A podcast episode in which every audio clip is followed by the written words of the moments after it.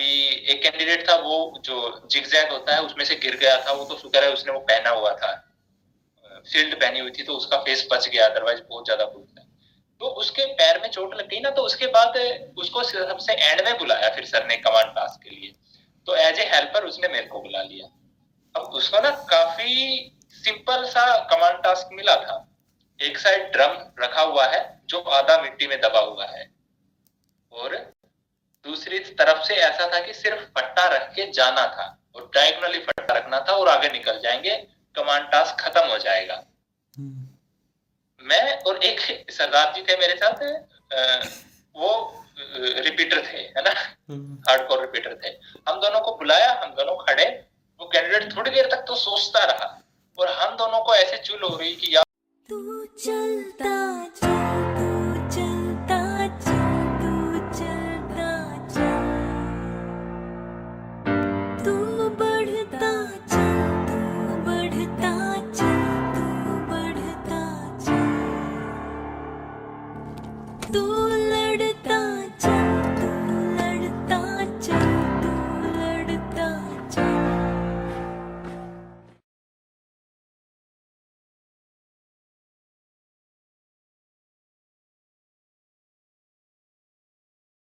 जय हिंद, वंदे मातरम और भारत माता की जय। स्वागत है आपका द फौजी शो में। द फौजी शो में सामाजिक ज़िम्मेदारी की तरफ़ एक विनम्र कोशिश है। इस शो से इकट्ठा किया हर पैसा भारत के वीर फाउंडेशन में जाएगा, ताकि हमारे शहीद भाई बहन की फैमिलीज़ को कोई भी आर्थिक समस्या ना आए। आपके एक लाइक शेयर और सब्सक्राइब से किसी की सहायता हो सकती है। क्योंकि मैं खुद एक एक्स एन डी हूँ और नेशनल डिफेंस अकेडमी में तीन साल ट्रेनिंग किया हूँ। मैं सम्मान करता हूँ हर उस भाई बहन का जो सरहद पर है, ताकि हम जैसे लोग आप और मैं चैन की नींद सो सके।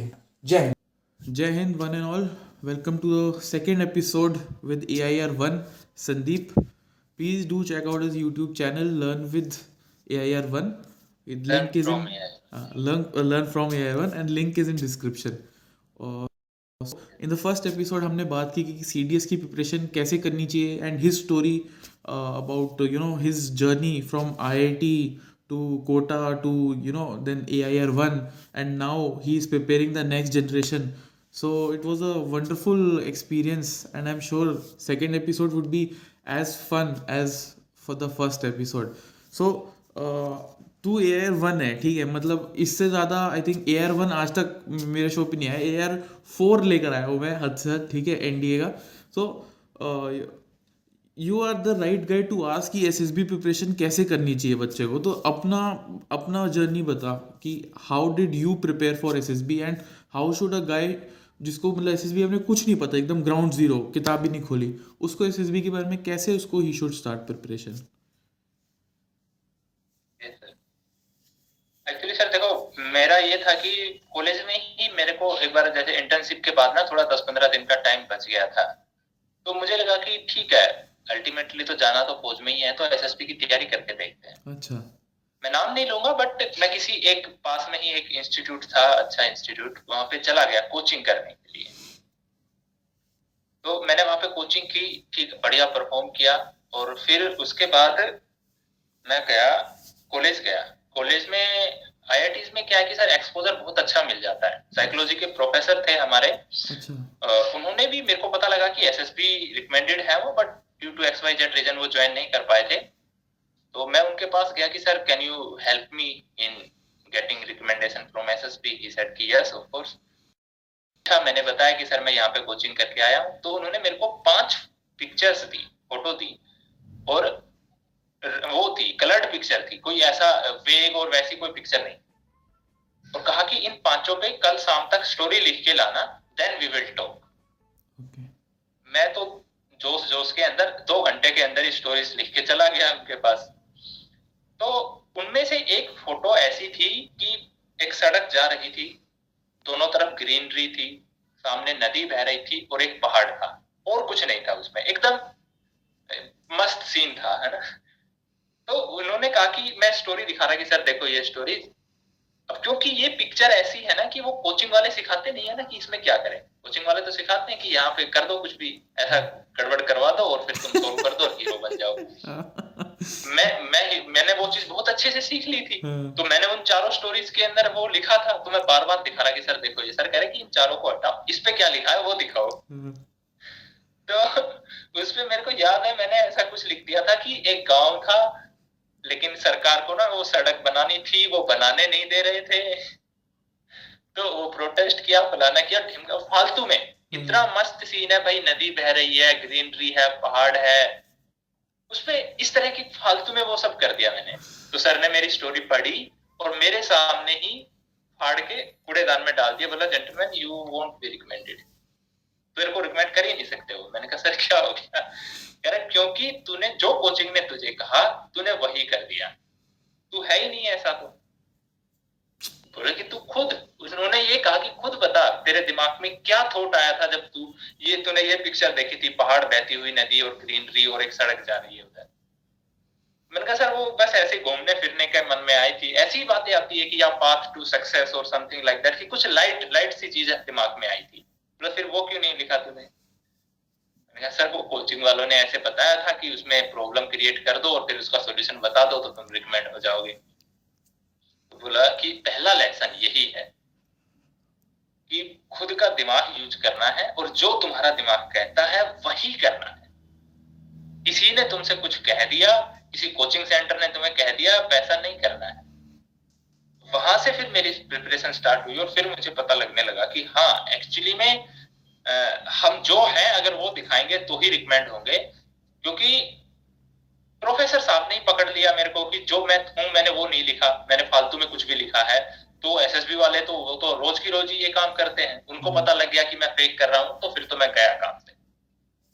और फिर वहाँ पे एक साइंटिस्ट भी आए थे डीआईपीआर से ही। अच्छा।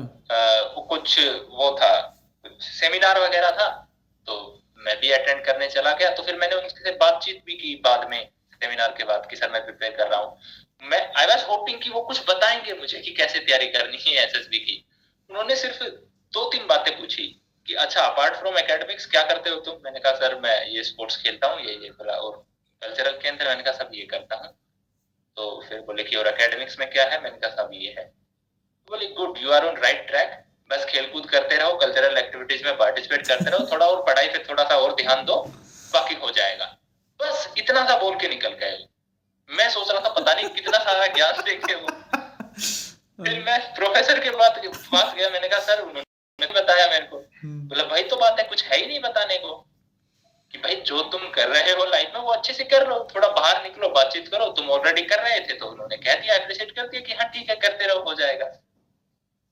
तो फिर मेरे को एकदम कंफर्मेशन मिल गई इस चीज़ की कि यस कोचिंग ज़रूरी नहीं है मेंटरशिप ज़रूरी है। और एक अच्छा मेंटर मिलना आजकल बहुत मुश्किल हो रखा है।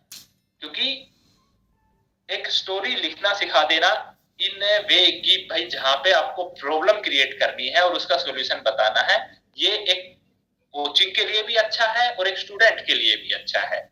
क्योंकि दोनों को ही मज़ा आता है। लेकिन प्रॉब्लम तब आती है जब आपको सही में उस बच्चे का, बच्चे की पर्सनैलिटी को डेवलप करना है।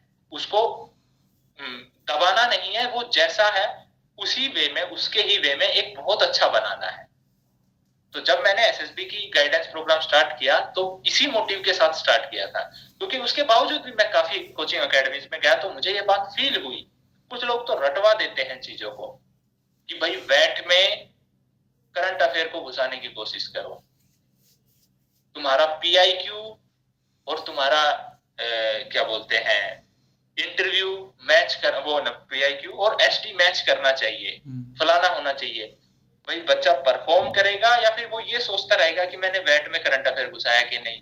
मैंने पीआईक्यू में जो लिखा था मैं वही बोल रहा हूँ कि नहीं यहाँ पे वही कर रहा हूँ कि नहीं। तो वो परफॉर्मेंस बहुत खराब हो जाती है। और मेरे मैंने प्रिपरेशन के टाइम पे देखा कि बहुत सारे बच्चे जो लायक थे रिकमेंड होने के जिनमें दम था जस्ट बिकॉज़ की जो मैंने पहले गलती कर दी थी कि कोचिंग ने जो बताया मैं वही कर देता हूँ। वो करते हैं और फिर वो रिकमेंड नहीं होते हैं। और जब मैं तैयारी कर रहा था तो फिर मैंने ये चीज़ मेंटेन करी कि जो मैं हूँ, वही चीज़ मैं दिखाऊँगा, वही चीज़ मैं लिखूँगा, वही चीज़ मैं बताऊँगा। और अगर उसमें कुछ कमी है तो फिर मैं अपने ऊपर काम करूँगा। रादर देन ये नहीं कि भाई मैं स्टोरी पे काम करूँ, कि भाई मेरे को कोई अच्छी अच्छा ख्याल नहीं आ रहा पिक्चर देख के, मेरे पास कुछ अच्छे आइडियाज़ नहीं आ रहे दैट मीन्स कि स्टोरी राइटिंग में कोई प्रॉब्लम नहीं है मेरी तरफ़ से। प्रॉब्लम मेरे अंदर ही है कि भाई मेरा ही दिमाग काम नहीं करता। इसीलिए मैं कुछ बढ़िया सॉल्यूशन नहीं दे पा रहा हूँ किसी चीज़ का, या फिर कुछ अच्छा आइडिया नहीं लिख पा रहा हूँ, या फिर मैं अच्छे से बात नहीं बता पा रहा हूँ। तो फिर मैंने खुद से कोशिश करी कि भाई बाहर निकलते हैं, लोगों से बात करते हैं, बुज़ुर्गों से बात करते हैं, हर एक क्लास के लोगों से बात करते हैं। इवन की जो कॉलेज के अंदर आई एम क्वाइट श्योर कि हो सकता है कि कुछ प्रोफेसर मुझे ना पहचाने बट सिक्योरिटी गार्ड और जो रूम में सफ़ाई करने आते थे, वो मेरे को पहली बार में पहचान लेंगे कि अरे साहब आइए तो वो हर क्लास के साथ वो चीज़ मेंटेन करके चलना, ताकि, क्योंकि अब साफ़ सफ़ाई से रिलेटेड कोई वो लिखनी है स्टोरी लिखनी है, क्योंकि मैंने उनसे इंटरेक्ट किया है। आई नो देयर प्रॉब्लम्स तो जो मैं स्टोरी लिखूँगा, उसमें एकदम प्रैक्टिकल बात लिखूँगा। जब साइकोलॉजिस्ट पढ़ेगा वो चीज़ों को तो समझ जाएगा कि यार ये इस बंदे ने तो ऑन ग्राउंड काम किया हुआ है। इसमें तो दम है।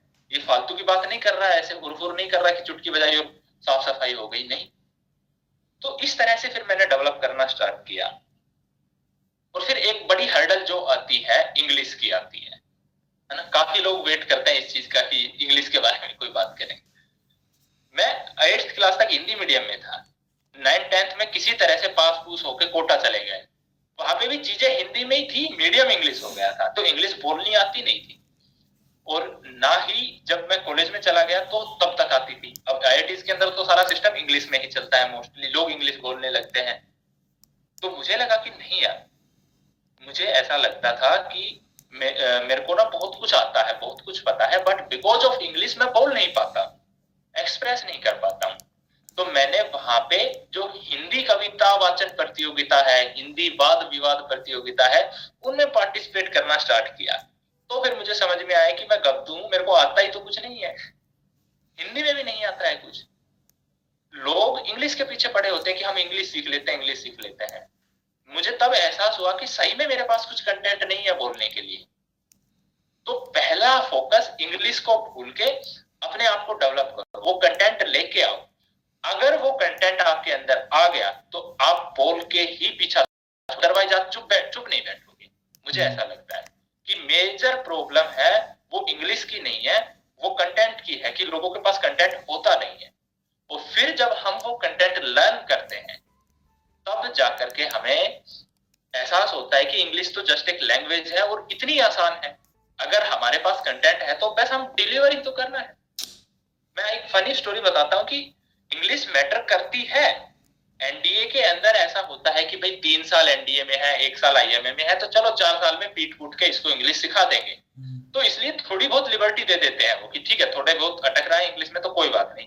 लेकिन जो ग्रेजुएट एंट्रीज होती है उनमें तो भाई एक डेढ़ साल ही होती है ओटीए में एक आईएमए में डेढ़। तो वो एक्सपेक्ट करते हैं कि ठीक ठाक इंग्लिश आती हो लेकिन ठीक ठाक ही आती हो कुछ ज़्यादा हाई फाई ना आती हो है ना? हमारे लेक्चरेट में एक कैंडिडेट ने लेक्चरेट देना स्टार्ट किया तो अमेरिकन एक्सेंट बोलने लग गया है ना हम सब देख रहे कि यार ये तो पता नहीं कितना तगड़ा बोलेगा डेढ़ दो मिनट बाद कंटेंट हो गया खत्म। फिर वही एम ए पे आ गए वही इंडियन हाँ। एक्सेंट पे आ गया। तो मैं तभी समझ गया था कि हाँ। भाई मैटर ही नहीं करती ये चीज़ तो अमेरिकन एक्सेंट का हम क्या करेंगे? हाँ। जो तुम हो वो बता दो। तुम्हारे पास जो बात है तुम बता पाओ। जो उनके पास बात है वो जो बता रहे हैं तुम समझ पाओ। इतनी ही अंग्रेज़ी चाहिए। तो इसलिए इंग्लिश पे फोकस करना चाहिए बट कोचिंग वाले भी English English English communication skill communication skill के नाम पे बेवकूफ़ बना रहे हैं। मैटर करती है बट जो मेन जड़ है ना सर वो कम्युनिकेशन स्किल्स या फिर वो नहीं है इंग्लिश नहीं है। मेन प्रॉब्लम है, वो तो भाई वहाँ पे है। कंटेंट पे है कि आपको सही में आता भी है या नहीं आता भी अगर आता है तो I can assure you English आपके लिए प्रॉब्लम नहीं होगी। मेरे दोस्त अभी भी मज़ाक बनाते कि यार तेरा तो इंग्लिश में भी हरियाणवी एक्सेंट आता है। फिर वो रिकमेंड कैसे कर दिया उन्होंने? मैं भाई देखो अब है तो है ना आपके पास भले ही वो एक्सेंट कैसा भी हो वो मैटर नहीं करती है वो चीज़। इंटरव्यू ऑफिसर से तो मैंने हिंदी में भी बोल दिया था। उन्होंने वो काफ़ी सारे क्वेश्चंस पूछते हैं ना सीआईक्यू वाले। हम्म। तो मैं भूल गया। तो मैंने कहा कि सर मैं वो पहला सवाल भूल गया तो आप एक बार रिपीट कर देंगे। हिंदी में बोला मैंने। उन्होंने पूरे के पूरे सवाल रिपीट किए दोबारा से। तो ऐसा होता है। क्योंकि मेरे अंदर कॉन्फिडेंस था, मुझे पता था, मेरे को सवालों के जवाब पता है तो मैंने बीच में हिंदी बोल दी तो क्या हो गया? जीटीओ के अंदर तो बोलते ही हिंदी है। मैं तो मोस्टली हिंदी बोल रहा था जीटीओ पीजीटी एच जीटी के अंदर। तो हमें प्रिपरेशन के टाइम पे रादर देन की कम्युनिकेशन स्किल्स की लोग बस ये सिखा देते हैं कि आई कांटेक्ट नहीं रखना है, सबसे हाथ नहीं हिलाने हैं, पैर नहीं हिलाने हैं अच्छी ड्रेस पहन के जानी है। ये तो सबको पता है ना। इससे थोड़ी कोई फौजी बन जाएगा। हम्म। क्योंकि आप तो गए हो आपको तो पता है कि इन सब चीज़ों से सरवाइव नहीं होगा। जिसमें दिमाग है वही बंदा अकेडमी में सरवाइव कर पाएगा वही बाद में सरवाइव कर हम्म। पाएगा। तो वो वाली बात है कि एसएसबी की प्रिपरेशन सिर्फ़ एसएसबी तक ही लिमिट ना करी जाए। बाद में भी तो हमारे को ये चीज़ काम में आएगी ना कि हम एक्चुअली में हमारे को कितना आता है। तो उस चीज़ को ध्यान में रख के अगर हम प्रिपेयर करेंगे तो आई डोंट थिंक कि एसएसबी एक बहुत बड़ी डील होगी हमारे okay so basically real life exposure पे बढ़ाए और अपने आप को एज पर्सनैलिटी इम्प्रूव करें है ना? यस सर यस ग्रेट और जो जैसे आपने लेक्चरेट में भी इंग्लिश में बोला था लेकिन बस थोड़ा सा एक्सेंट था राइट ओके हाँ। तो मतलब बेसिकली लैंग्वेज मैटर नहीं करता अनटिललेस तुम अपना पॉइंट ठीक से पुट अप अक्रॉस कर सकते हो राइट पुट अप कर हाँ तो yes, sir, yes, sir. okay. वही मोर देन सफिशिएंट है hmm. कि वो बात यह है कि हम्म, अगर आपके पास है ना पॉइंट तो आप किसी ना किसी तरीके से पुटअप कर ही दोगे. अब मतलब एक छोटा सा एग्जांपल ले लेते हैं कि भाई दो कैंडिडेट है. एक को इंग्लिश नहीं आती है बट उसके पास पॉइंट्स बहुत अच्छे हैं दिमाग काम करता है वो जो बात बोलता है लॉजिक के साथ बोलता है। एक दूसरा कैंडिडेट है जिसने सुटेड बुटेड है इंग्लिश आती है लेकिन बातें वैसी करता है खुद करता है वो। आप खुद सोचिए कि आप किसके साथ में जाना चाहेंगे? हम्म। अब कहेंगे ना कि भाई तू जा क्या करेंगे तेरा? वो जो है जिसमें दम है भले ही अंग्रेज़ी ना आती हो हाँ। दिमाग तो काम करता है दिमाग काम करता है तो अंग्रेज़ी सीख भी लेगा। कोई बड़ी बात नहीं तो ऑफ़ कोर्स वो एक जो जीटीओ साहब होते हैं वो तो यार उन्होंने तो दुनिया देखी हुई होती है। वो तो हम्म। समझते हैं कि किसमें दम है किसमें नहीं है। तो हमें वो चीज़ डेवलप करनी चाहिए। बेसिक इंग्लिश रखो बस अपने पास और पॉइंट पुट अप अक्रॉस करने का दम रखो। गुड यार। Good very good points so एक तेरा भी apart from C D S N D A वगैरह एक कोर्स है एस एस बी का which you and A I R twenty four and one major general rank ranking officer you three are running right okay and तो ये fourteen day course है? Yes sir देखो SSB का course हमारा 14 day course है standard course है। Okay. और uh, मैं भी पढ़ाता हूँ हिमांशु सर है वो भी पढ़ाते हैं। यूजुअली ऐसा होता है कि मैं सुबह बता देता हूँ बेसिक्स हर एक चीज़ के। कोचिंग नहीं है काइंड ऑफ़ एक गाइडेंस प्रोग्राम है। ना? नाम भी हमने यही रखा है एसएसबी गाइडेंस प्रोग्राम कि जस्ट एक मेंटरशिप करते हैं बताते हैं कि ऐसे होता है। शाम को फिर हिमांशु सर उसी की प्रैक्टिस करा देते हैं। और कुछ एक जो आपकी कमियाँ खामियाँ हैं वो बता देते हैं कि देखो इस तरह से टैकल करना है इस तरह से टैकल करना है। खास बात ये है कि कभी भी मैं किसी की स्टोरी को गलत नहीं बताता। या हिमांशु सर की जो आपने किया है, जो आपने देखा, उसी को और अच्छा कैसे कर सकते हैं? बस हर एक चीज़ के अंदर की जो कुछ भी आप हो, उसी को और अच्छा कैसे किया जा सकता है? दैट्स इट मोस्टली आपका काम होता है, हम सिर्फ़ गाइड करते हैं। जो इंटरिंग ऑफिसर है, हमारे मेजर जनरल रैंक ऑफिसर है, वो भी बस यही करते हैं कि कुछ फोर्स नहीं करते कि आपको यही रट के जाना है, आपसे यही पूछा जाएगा। नहीं जो आप है आप उसको कैसे इंप्रूव कर सकते हैं? दैट्स इट उसी बात पे हम फोकस करते हैं। एंड uh, वो इसी पाथ पे चलते हुए हमने एक रिकमेंडेशन दे दी है। Within out of those 15 students and I am hoping in the upcoming months और काफ़ी रिकमेंडेशंस आने वाली आएँगी पक्का आएँगी। अभी इट्स जस्ट द स्टार्टिंग तो but in starting is also good so I think hopefully future में भी अच्छे रिज़ल्ट आएगा। So all the best to you and your team so Sandeep यार तूने एक, एक किस्सा मेरे को बताया था ये कमांड टास्क वाला सो so, क्योंकि मेरी ऑडियंस बड़ी यंग है और बड़ी बकचोद किस्म की है तो उनको ज़रा सुना यार इनको बड़ा मज़ा आएगा सुनने में एक्चुअली कमांड टास्क में ऐसा हुआ था कमांड टास्क से पहले कि वो इंडिविजुअल ऑब्स्टेकल में ऐसा हुआ था कि एक कैंडिडेट था वो जो डबल प्लेटफॉर्म जंप होता है ना उसमें हाँ। से वो गिर गया था तो अच्छा। तो उसके पैर उसको ज़्यादा चोट लगी थी थोड़ी लेकिन मैं ऐसे देख रहे हम यार जीटीओ साहब इसको उठा क्यों नहीं रहे हैं? वो बंदा ऐसे रेंगते हुए जा रहा उसकी तरफ़ कमांडो होती है ना उसकी तरफ़ बड़ी मुश्किल से चढ़ा लटक पटक के नीचे उतरा और फिर उसने हाथ ऊपर खड़े कर दिए कि सर मेरे से नहीं होगा। जब तक आप हार नहीं मानते हो जब तक जीटीओ साहब कुछ नहीं कहते हैं भले ही लग गई हो। हम्म। अभी एक कैंडिडेट था वो जो जिगजैग होता है उसमें से गिर गया था वो तो शुक्र है उसने वो पहना हुआ था। फ़ील्ड पहनी हुई थी तो उसका फेस बच गया अदरवाइज़ बहुत ज़्यादा बुरा तो उसके पैर में चोट लग गई ना तो उसके बाद उसको सबसे एंड में बुलाया फिर सर ने कमांड टास्क के लिए। तो एज ए हेल्पर उसने मेरे को बुला लिया। अब उसको ना काफ़ी सिंपल सा कमांड टास्क मिला था। एक साइड ड्रम रखा हुआ है, जो आधा मिट्टी में दबा हुआ है। और दूसरी तरफ़ से ऐसा था कि सिर्फ़ फट्टा रख के जाना था, और डायगनली फट्टा रखना था, और आगे निकल जाएँगे। कमांड टास्क खत्म हो जाएगा। हम्म। मैं और एक सरदार जी थे मेरे साथ वो रिपीटर थे है ना? हार्ड कोर रिपीटर थे। हम दोनों को बुलाया हम दोनों खड़े। वो कैंडिडेट थोड़ी देर तक तो सोचता रहा। और हम दोनों को ऐसे चुल हो रही कि यार इसको बता देते हैं इधर से चला जाए इधर से चला जाए। सोच क्यों रहा इतनी देर क्यों हो गई? इसको ये खड़ा हुआ है खड़ा हुआ है। और पता नहीं उसके क्या दिमाग में आया। मेरे से बोलता है chest number ten you should go from inside this drum और वो ड्रम ऐसा था कि यार उसके अंदर बजरी भरी हुई थी। जाता कोहनियों पे ऐसे रगड़ के जाने पड़ता बिल्कुल ऐसे।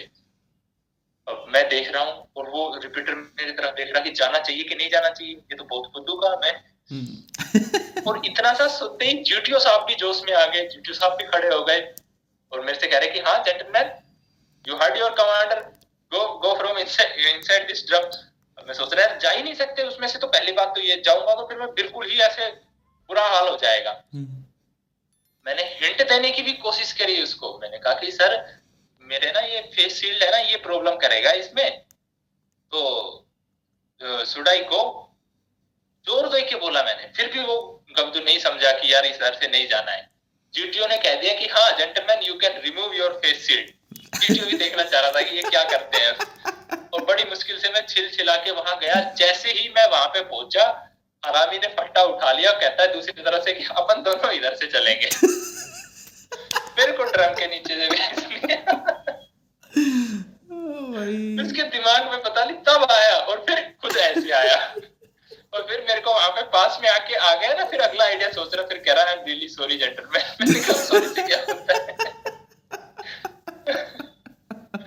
उसके बाद फिर डोम में आने के बाद उसका जो मज़ाक बनाया है हमने वो रिपीटर थे ना दरदार जी उन्होंने बहुत बताया बोले यार मैं इतनी बार गया हूँ ऐसा सीन तो मैंने कहीं नहीं देखा इतना हो गया था कंप्लीट वगैरह किया ये हुआ था अमेजिंग यार बढ़िया एक्सपीरियंस है एक्सपीरियंस था so uh, great talking to you sandeep and uh, so with this our uh, second episode with air 1 has come to an end and uh, wonderful experience last one hour talking to you sandeep thank you very much for this opportunity और संदीप जाने से पहले aspirants को क्या message देना चाहेगा यार तू हाँ सर मेरा मैसेज तो एक ही रहता है हमेशा कि यार स्मार्ट वर्क पे फोकस ना करके हार्ड वर्क पे फोकस करो क्योंकि हार्ड वर्क के अंदर एक छोटा सा कंपोनेंट होता है स्मार्ट वर्क का। अगर आपने मेहनत करने की आदत नहीं डाली है तो there will be a problem for you rather than की शॉर्ट कट ढूँढने की कोशिश करो, सही में थोड़ा लाइफस्टाइल सुधारो, सुबह जल्दी उठो, योगा वगैरह करो रनिंग करो। जो मुश्किल चीज़ें हैं, अपनी लाइफ में उनको अच्छे से टैकल करने की कोशिश करो रदर देन दूर भागो। तो you will be a good officer good great यार great so amazing piece of advice from Sandeep इसका you don't forget to check out his YouTube channel and Instagram channel also don't forget to subscribe like share subscribe my channel and his channel as well later on or uh, as you know this is for a good cause all the money donated all the money generated from this channel will go to bharat ke veer foundation and uh, don't forget to like share subscribe or uh, please check out his channel also One and all